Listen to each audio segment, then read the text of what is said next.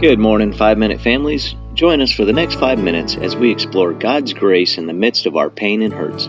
And for more information about our Grieving Family Retreats, please click on the Grieving Families link under the Retreats tab at our website, clearviewretreat.org. A week ago, many fellow Tennesseans suffered countless hurts and losses when tornadoes tore through numerous counties. The volunteer response has been astounding. From individuals who donated their time to clean up debris, to companies giving their employees paid time off to help in the relief effort, to the regional hospital not sending out bills from their ER work.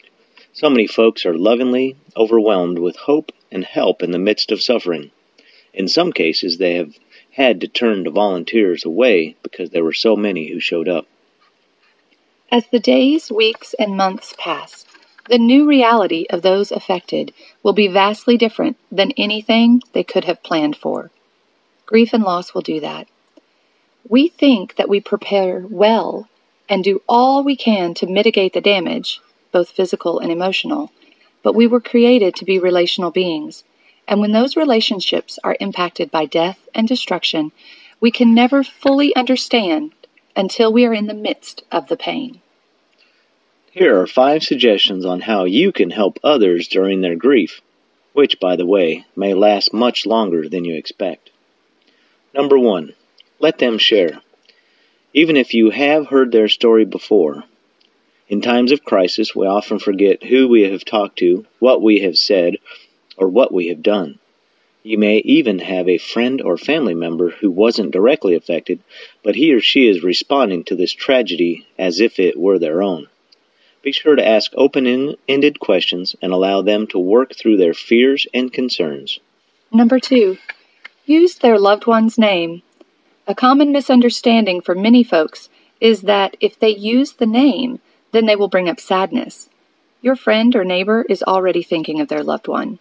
By using his or her name, you open the doors to allow memories, thoughts, and emotions to be expressed in a healthy manner. Number three, offer specific, practical help, not just a blanket statement such as, please let me know if you need anything. It can be hard in loss to put put yourself in the other person's shoes and anticipate the needs. For the tornado victims, many others thought of practical needs, such as basic hygiene products or doing laundry. If you are helping someone deal with the death of a loved one outside of a natural disaster, one idea, if you're willing to do so, is to offer to clean a part of their home, such as a bathroom or kitchen. When our son Jedediah died, one of the men of our small group who had lost a child in his own early years, went into the kitchen and cleaned it completely without our knowing. It was the next morning before we realized what he had done. That tangible service was a blessing we will never forget. Number four, please be praying for them.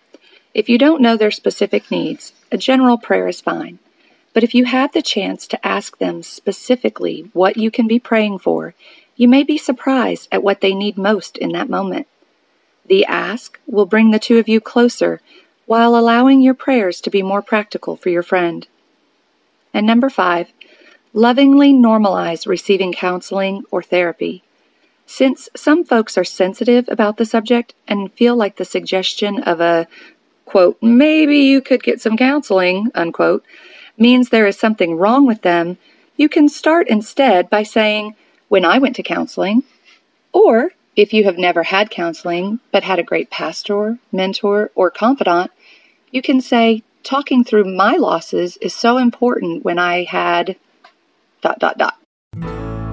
Here at Clearview Retreat, we offer families a place of respite and refreshment, whether in the norms or storms of life. But God offers respite and peace anywhere.